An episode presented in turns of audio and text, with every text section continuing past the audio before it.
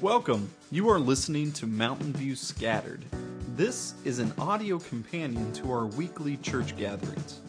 It is a way to stay connected while you are away and to learn more about our community, how we can best reach and serve it. I'm your host, Wade. All right. Well, as you can um, probably guess, when I told them to treat Tara well, that was out of my self preservation and not just Tara's. Uh, but um, I hope that that happens. I hope that that happens. Okay. So, uh, the songs this morning uh, were apt, and I'll tell you why they were apt. Because Peter, as we've already learned, lays out for us very complex things.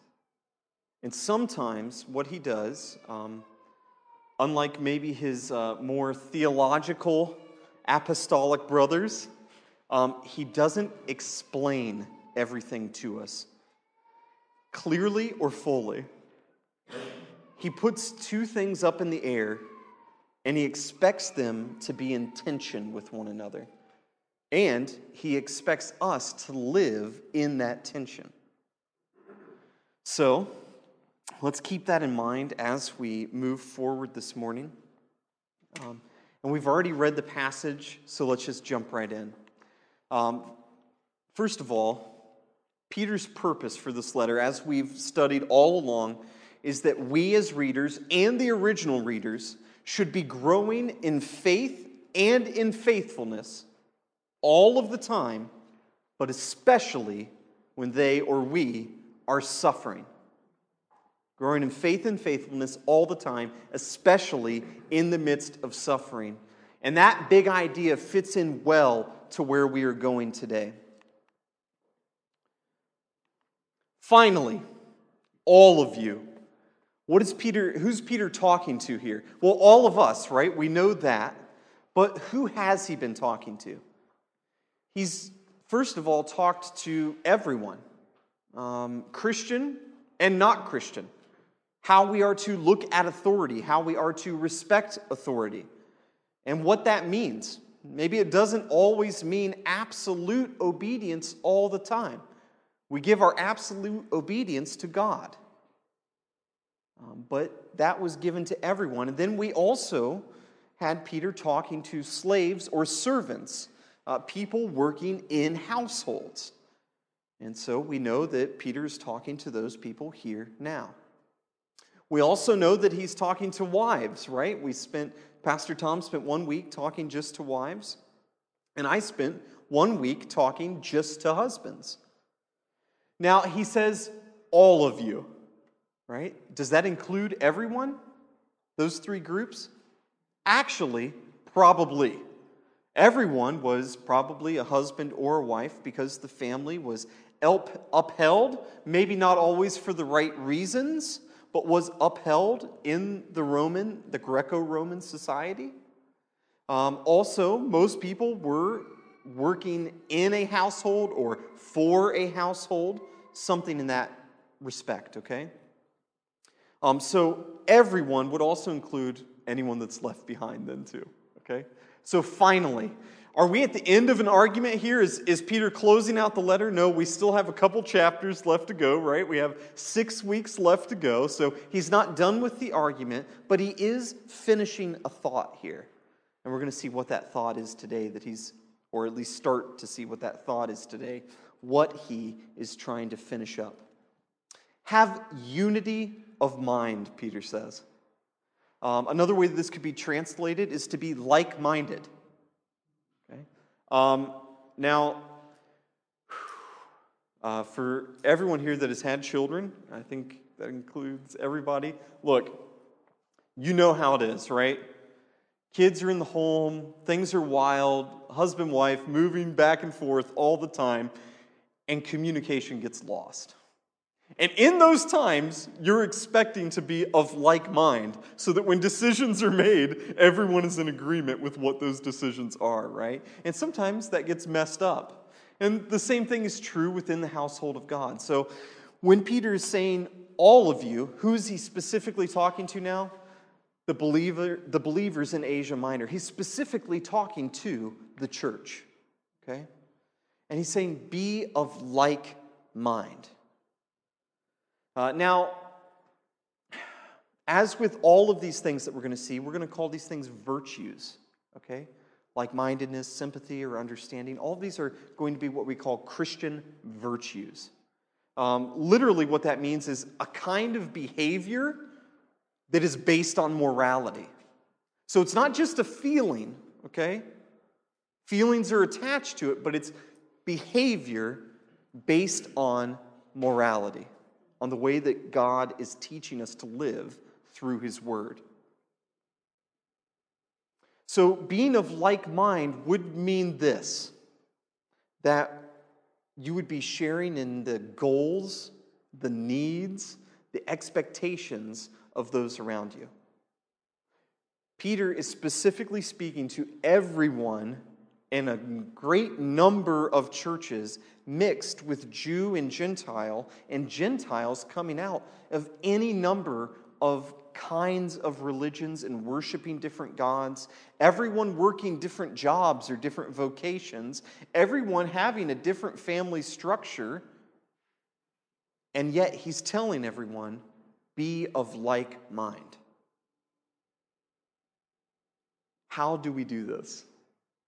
Mountain View Hermanus, how do we be of like mind?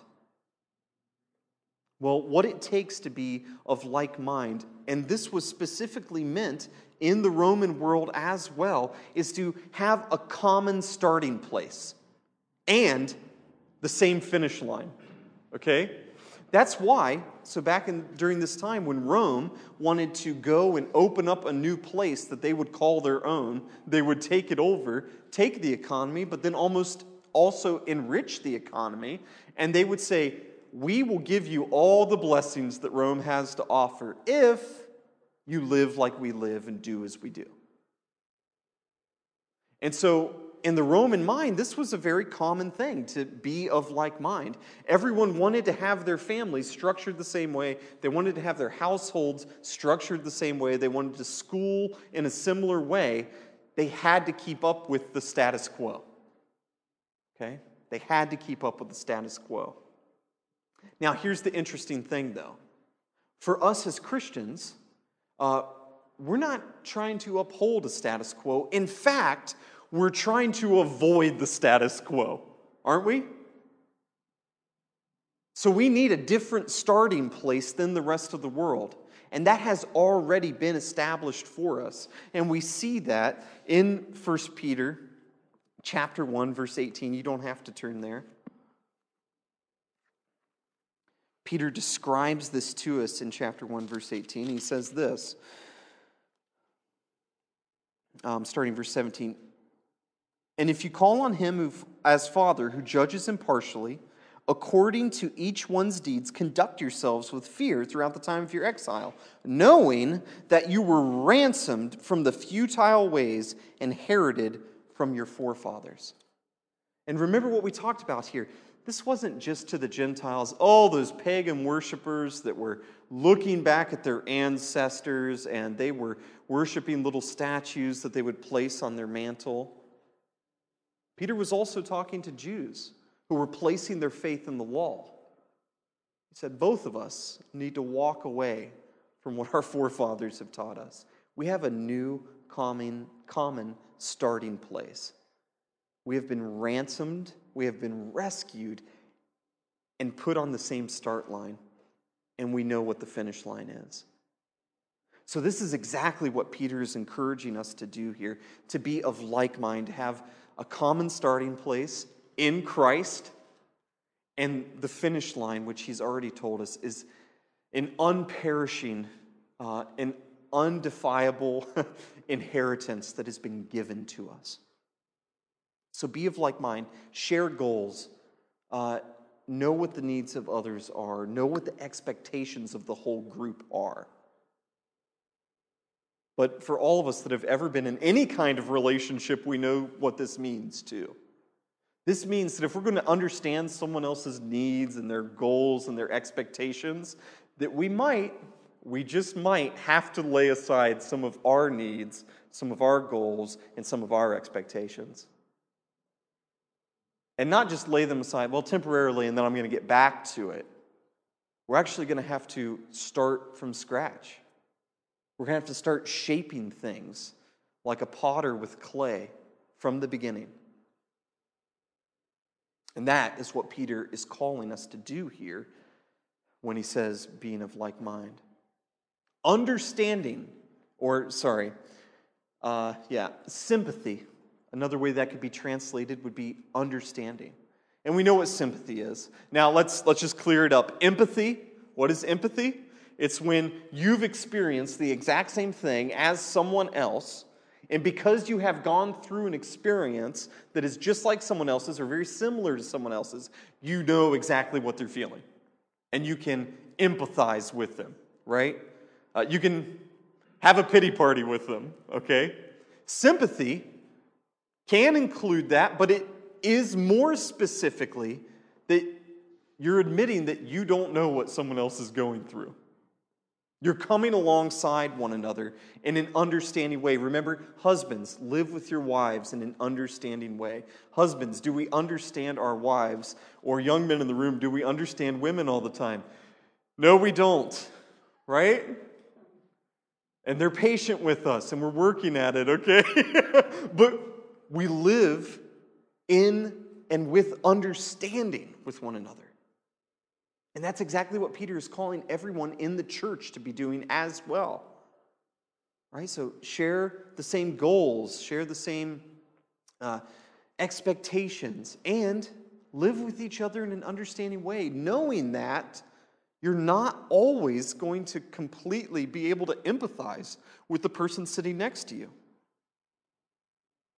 Um, where all of us live, I think I could say that, where all of us live, we're not always going to be able to empathize with our brothers and sisters in Zwelihle. We're not going to be able to. And they're not going to understand us. And yet, we work to live with each other in an understanding in a sympathetic way. Without that, there can be no unity of mind. There can be no like mindedness showing brotherly love, okay? Um, now, I have a brother, and right now in our lives, we love each other dearly, right? Um, there was a time when we didn't. We fought all the time, okay? You guys get this. And yet, what was it about my brother, even when I was growing up and I was a little guy and he was a big guy and he was always wanting to beat up on me, right? Uh, there was a connection, there was a bond there between us. This same kind of language would be something that the Roman government would use, that Roman households would use. Uh, they would describe family love or sibling love, and this is a dedicated love. It doesn't mean you like the person all the time, but it does mean that you will do any and everything that you can to help them in any given situation. That's a tall order, right? Um, now, here's the interesting thing these are all virtues that um, your educated Roman or Greek during this time would have said, yes, this is a very good thing. Good job, Christians. Okay? Until we get to brotherly love. And we suddenly realize, they would suddenly realize, wait a second. You're not talking about your blood brother. You're not talking about your blood sister or your spouse or your parents or your grandparents. You're talking about someone that isn't related to you at all. Okay, a couple things that this does. Um, this makes people equal who shouldn't be equal. It makes people equal who shouldn't be equal. Also, it starts to take what Romans believe the family is and turn it upside down. All of a sudden, you were trying to make sure that your family name was known and that it was known for good things, except for now, these Christians are saying that It's not your family name that matters, it's the name of Jesus that matters and the name of the church that matters. This would begin to upset people. So remember, this is not just an affection, right? This is not just a feeling that we have towards one another, but it's a dedication that we have towards one another that Peter is calling us to. A tender heart, that we would have a tender heart. Um, this doesn't necessarily mean that we're on the verge of tears all the time, okay? It can mean that. It can mean that. Some days I am. Um, but what this, and for those of you that are scared off by emotions, take, take heart right now, okay? Um, you don't have to be crying all the time, and we're not going to get all emotional here. But we will say this who else had compassion in Scripture? Jesus. Oh, great Sunday school answer. Beverly, I can. No, I'm joking. Um, Jesus did, right? He looked upon the crowds and he, he felt something for them. He had compassion for them. Now, here's the interesting thing, though, when it comes to God, and more specifically, than Jesus and emotions. When Jesus has compassion for somebody, some translations have translated it pity. Uh, and I think that they would maybe define that word a little bit differently than the way we would. You know, Jesus isn't looking out over the crowd and saying, oh, oh, shame, those stupid people, right? that's not what he's doing. And that's not the kind of compassion that we're, that we're talking about here. Um, we're talking about something that, unlike an, uh, what we think of as emotion, okay, uh, it cannot be manipulated and it is not manipulating. Jesus isn't having compassion on people to manipulate them, and they're not giving him sad puppy dog eyes to manipulate him. That might not be connecting, and I understand, okay? But think about this for a second. Um, when, when Adam and Eve fell, right? When sin entered into the world, sin affected everything. And Paul tells us this in Romans. So this includes everything, right? Nature starts disintegrating. The world literally is falling apart. We see this every day. It's just taking a really long time. um, it also means that our minds can be easily fooled by thinking something that isn't true just like Eve was tricked into thinking, right? It means that our emotions can also be deceived into feeling something that maybe we shouldn't really be feeling. And it feels right. Um, this is why, well, no, I'll leave that there for now, okay? Um, emotions can be manipulated. But when we're talking about compassion as a virtue, it includes emotions and don't get me wrong, Jesus did have affections and emotions that were directed at people. But here's the interesting thing Jesus was holy. Jesus' compassion, his emotions, his affections were holy as well. They were pure. And that's exactly what Peter is calling us to to have a compassion for those within the body of Christ and those outside the body of Christ that is pure, that is not solely based on emotions. Um, it's a compassion that is based on the teachings of the Bible, a morality, an ethic that is based on the teachings of Scripture, God's heart. There are no mixed motives in this kind of compassion. Just as we read about with um, on Jesus' Sermon in the Mount, Sermon on the Mount. Um, and if you do good to those who do good to you, what benefit is it to you? Right? You're expecting to receive something in return. But Peter's saying, and Jesus is saying, that with true compassion, you're not expecting anything in return. and there is no mixed motive. Okay?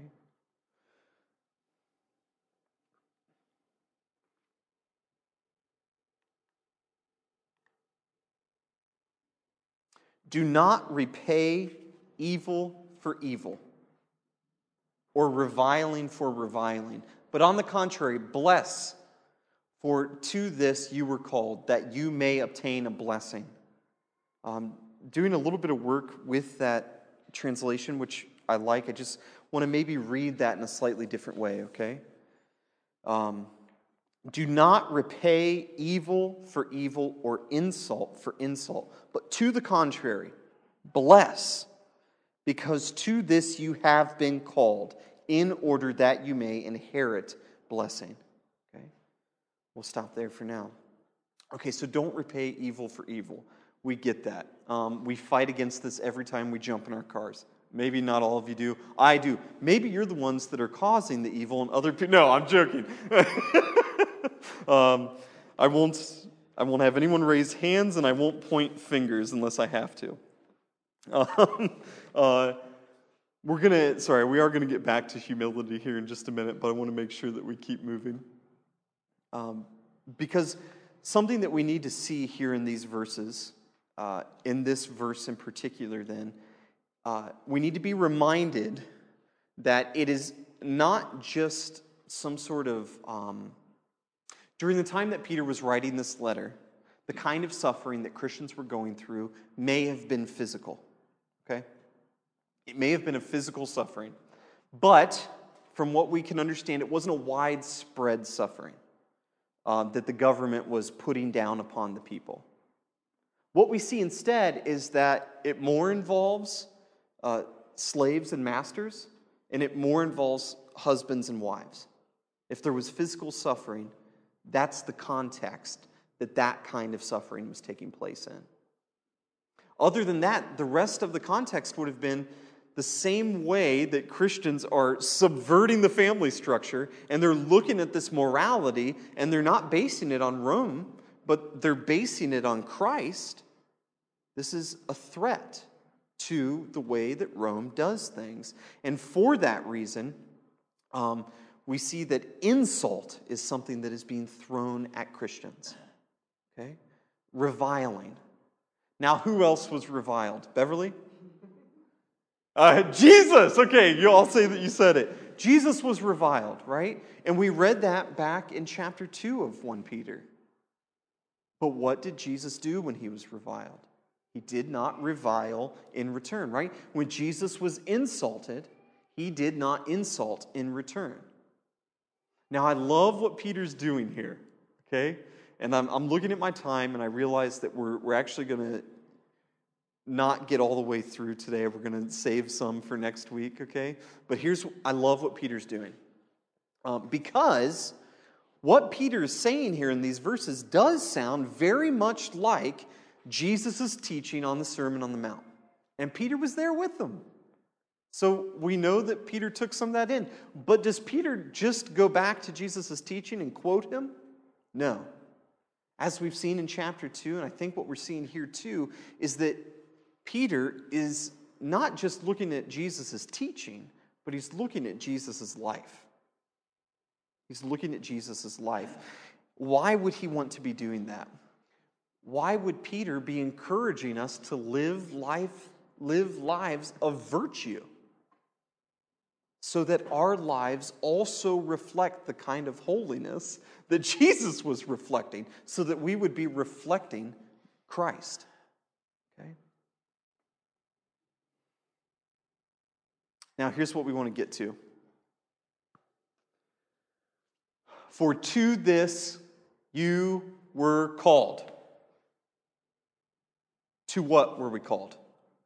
We were called to be of like mind we were called to understand one another. We were called to show family love, brotherly love, sisterly love to one another. We were called to be compassionate. We are called to be humble. And in the Roman context, what that simply means is that you're not killing others with competitiveness. Okay? Because your family name would have, you would have wanted that to be the top thing the thing that you led with all the time. And Peter's saying that's not the thing you lead with anymore. In fact, you should be humble. Okay? You're committing yourself to something larger than yourself. And these are the things that we have been called to.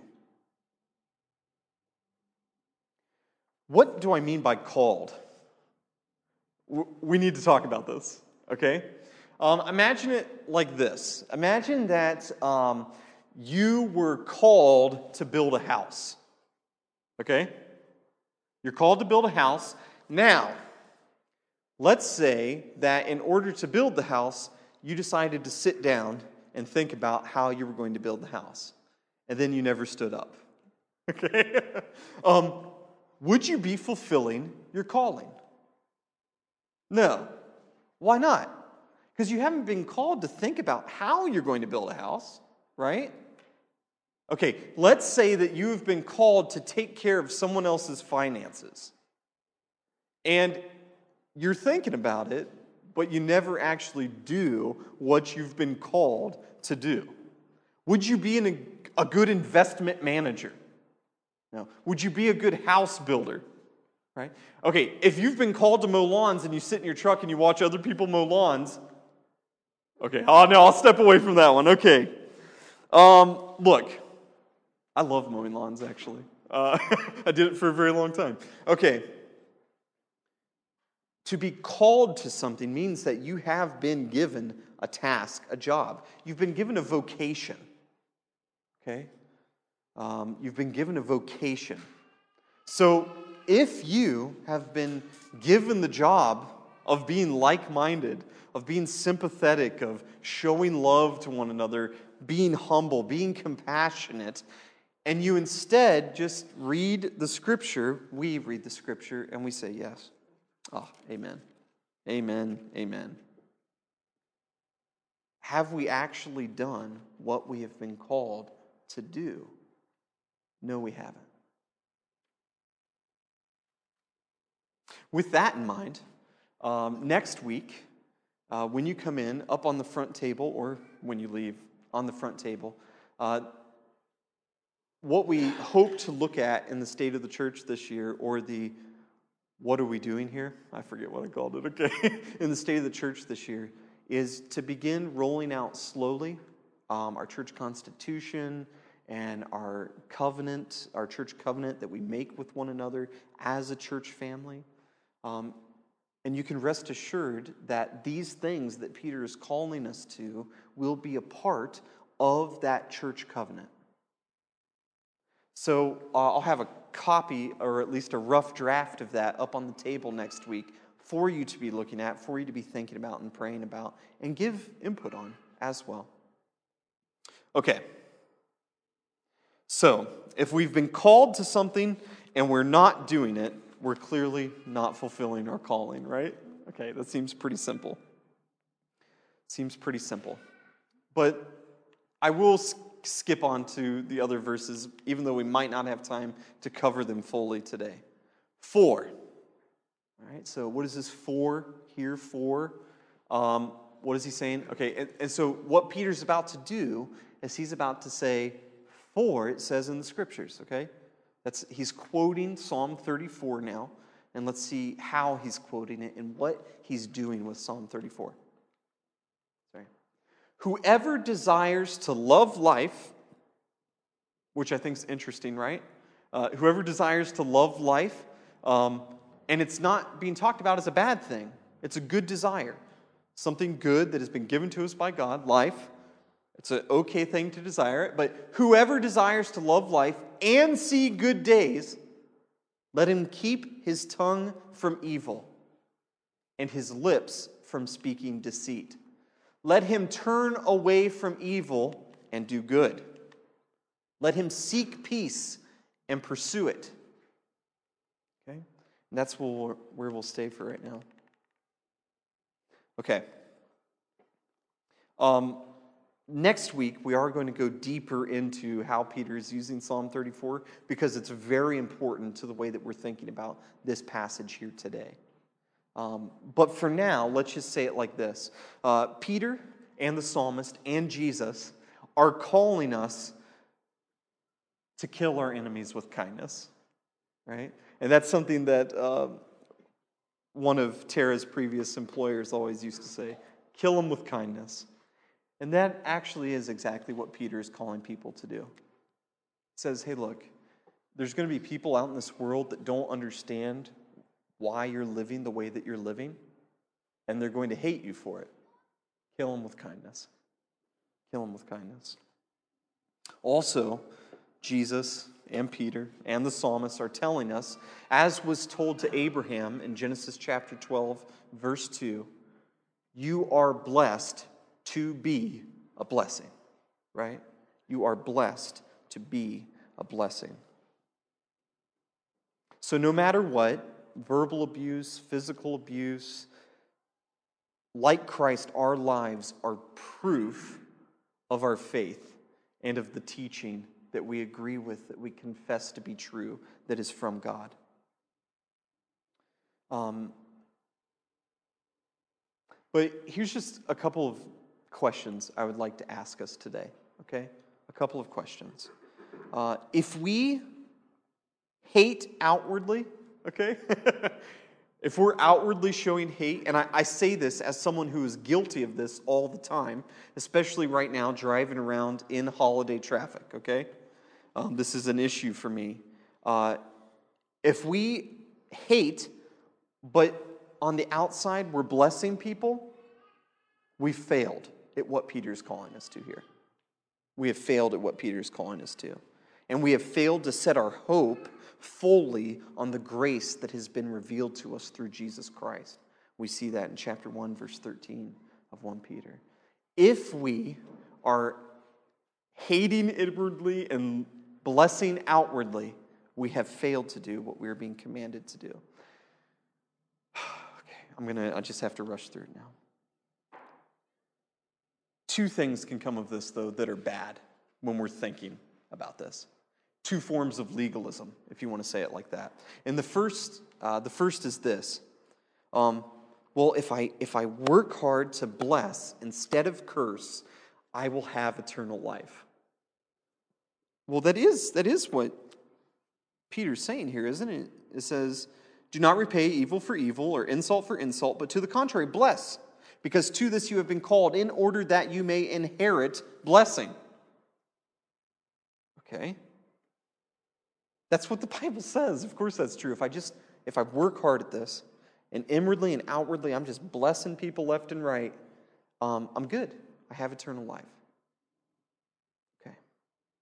That's one way that we could go. I would say that's a wrong way to go. Here's another wrong way to go, okay? If or if I bless, while maybe still wishing that the person that I'm blessing is dead, God will certainly bless me in the here and now, and life will be taken care of. Okay? no, these are two forms of the way that we think about things that Scripture is not calling us to think like that. Okay? Instead, um, as we have seen over and over and over again, the assurance of our salvation does not rest on us and our blessing or our cursing. Thank God for that. It rests in Jesus. Um, when Peter says that we may inherit blessing, what is he saying? Well, we saw in verse uh, chapter 1 verse 18 right that we have inherited something from our ancestors and none of it's probably good and in verse 4 of chapter 1, we see that we have inherited something from Jesus and that it is very good. What do you know about inheritance? Do you earn inheritance? You do not earn inheritance. It's freely given to you. Why is inheritance given to you? Because you were born? Because you were born. That's actually the correct answer. Okay?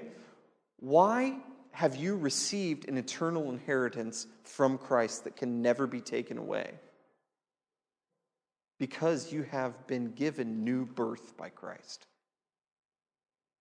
You have been given new birth by Christ.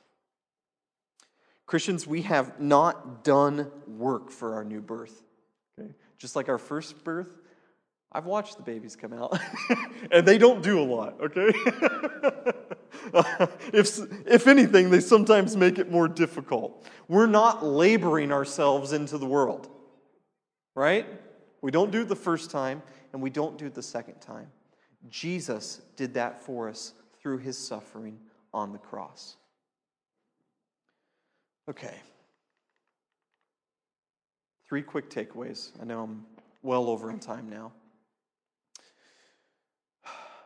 Responding righteously inside and outside the church is vital for your soul. Another way that could be said is responding righteously on the inside and on the outside is vital for your soul. That sounds like a very serious thing when I say vital for the soul, because that is a very serious thing. We saw that with husbands as well, right? Husbands, if we don't live in an understanding way with our wives, what happens? Our relationship with God is cut off.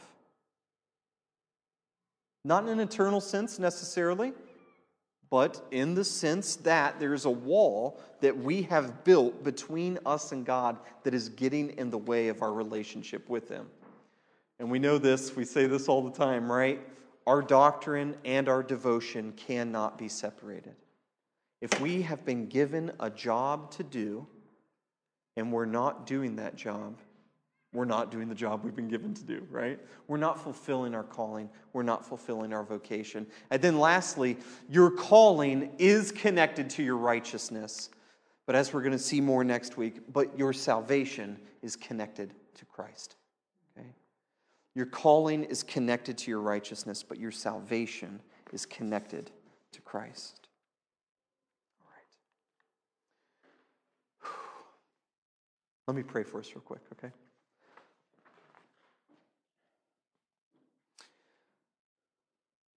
Lord, we love you. God, we are thankful that um, in the person of Jesus, you showed us compassion. In the person of Jesus, you loved us as brothers and sisters. Um, in fact, we have been adopted into God's family because uh, of that brotherly, that sisterly, that family love. We thank you for it. God, we thank you for the humility of your son Jesus. And we know that it's because of him that we're sitting here today, that we have been blessed. Lord, we know that because of that, we have also been called to be a blessing. Lord, we step into a new year tonight. But Lord, we also know that our troubles and our sin are following close behind us. And Lord, without your help, uh, no amount of hours, days, or years um, could give us enough space to run away from those things. God, we are asking now that you would constantly remind us to rely on and rest in Jesus. We ask that God the Holy Spirit would assist us and carry our hearts and open our eyes and ears to your word and to the grace that you have shown to us and continue to show to us every day. Lord, build in each of us a faith this year that is stronger than the last. God, you are our guide into this unknown ocean of 2018. Give joy to our spirits, teach us wisdom, lead us to consistent repentance with your commands that we see in Scripture, and comfort us with the good news, with glad tidings of great joy that we have in Jesus. God, we pray all of this in the name of your Son. Amen. Thanks for listening, and remember that you were brought into the church by the saving work and person of Jesus. Also, that you are sent out to tell everyone about him. We look forward to you joining us for the next episode of Mountain View Scattered.